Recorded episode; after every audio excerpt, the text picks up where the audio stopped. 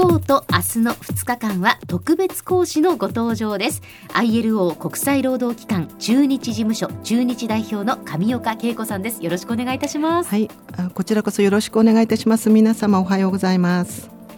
あの ILO 国際労働機関もちろんニュースではよく聞きますしただそのじゃあどういう国際機関国連機関なのかなかなか馴染みがない方がいらっしゃると思うんですね、はい、教えていただけますか？はい。あの ILO は政府労働者使用者の代表が働くことに関わる問題を一緒に考えながら解決方法を見出していくという趣旨の国際機関です、はい、1919年に設立されましたので、あと6年で100周年を迎えます。えー、本部はジュネーブにありまして、えー、東京をはじめ40カ国以上に事務所を置いて世界中でいろんな活動を展開しています。ILO の活動原則である社会正義の実現は ILO 憲章や宣言によく表されていましてちょっと旧約聖書みたいな、えー、あのふうに聞こえるかもしれませんけれども、はい、あの世界の永続する平和は社会正義を基礎としてのみ確立することができるとか労働は商品ではない、えー、一部の貧困は全体の繁栄にとって危険である。などというのが結構あの知られていることではないかと思います。はい、創立50周年の1969年にはその功績を認められてノーベル平和賞を受賞しました。あの日本と ILO はいつから関わりがあるんでしょうか？そうですね。あの ILO は185か国があの加盟しているんですけれども、えー、日本は設立当初1919年からの加盟国で常任理事も務めています。はい ILO が実施する活動に多くの資金援助もいただいてますし、えー、東京の渋谷には中日事務所がありまして私が代表を務めております。あの具体的にはどういう活動をしてらっしゃるんでしょうか？はい。あの簡単に言うと労働に関わる国際条約や勧告を作ったりあとはそれに関する調査研究などもしています。えー、あの特に発展途上の国などであの技術協力いわゆるプロジェクトなども行ってますし、えー、ケニアのソラムの若者に職業訓練をして仕事を作り出したり、うん、南アジアからの出稼ぎ女性を強制労働から救うしような活動もしてます、はい、まあ、非常に多岐にわたったプロジェク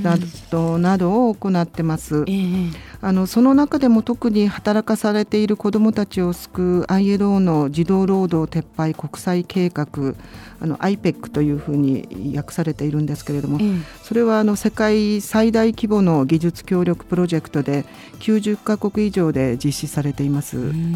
IPEC ですか？初めて聞いたんですけど、はい、その児童労働っていうのはどういうことを指すんですか？そうですね。あの児童労働とはあの原則的にはあの義務教育終了年齢に満たない子どもが働かされているということです。あの18歳未満でも危険で有害な仕事を例えば子ども兵士とかあの売春などの場合は児童労働です。反対に家の手伝いのように子どもの成長や学業に差し障りのないようなものはあの児童労働とは言っていません。はいで2012年の時点で世界では推定1億7000そうですね1億7000万人くらいの子どもが児童労働に携わっています。つまりあの世界の子どもの10人に1人が働かされています。そうなんですね、はい、あの日本にいるとなかなかその児童労働まあピンとこないかもしれませんけれども、えー、世界では10人に1人の子どもたちがその働かされている。そうですね、えー、あの仕事に就かされているんですね。でまああとはその形態は様々で例え。ば、えー農薬にさらされながら大人が使う大きな鎌などを使って農作業をしたりとか、花火やレンガの生産工場で粉塵や有害なガスを吸い込みながら働いたり、時には虐待を受けながら他人の家の中で1日16時間以上あの手伝いとして働かされるというもう外とのコンタクトが全くないような状況で働かされているとかいろんな例はあります。すね。はいあの児童労働の問題というのは子どもたちがちゃんとした教育や職業訓練を受けずに大人になってしまいその結果まっとうな人生を送ることがあの難しくなってしまうと。そうするとそれはあの社会に負の貧困サイクルを生み出してしまって、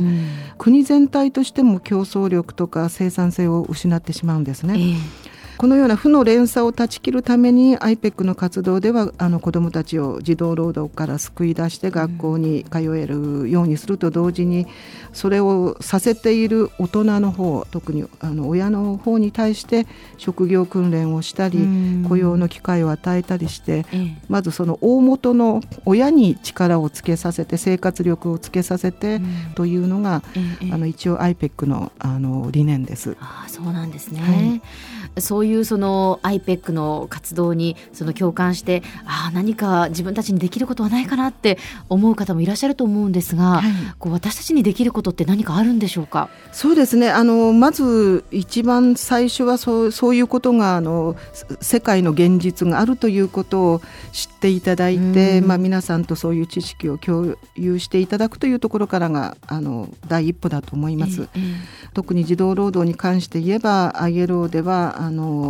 皆様にそういう事実を知ってもらって反対の声を上げてもらうキャンペーンとして、はい、児童労働にレッドカードという世界規模のあの活動を始めています。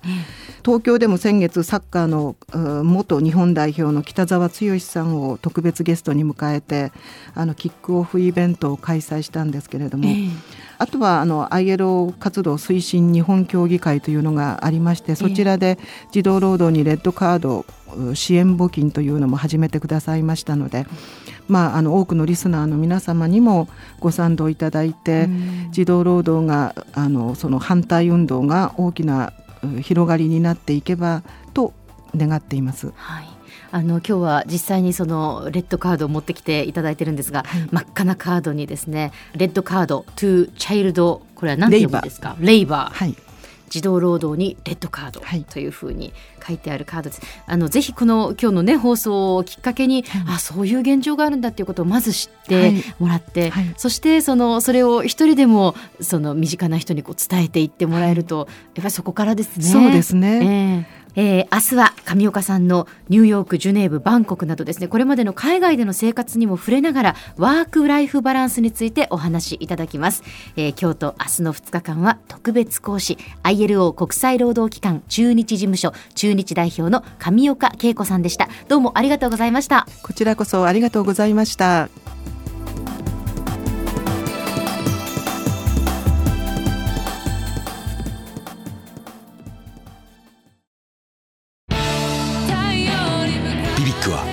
九州で生まれ九州の人たちに光を届けています。九州のお客様が光り輝くように。それが QTnet の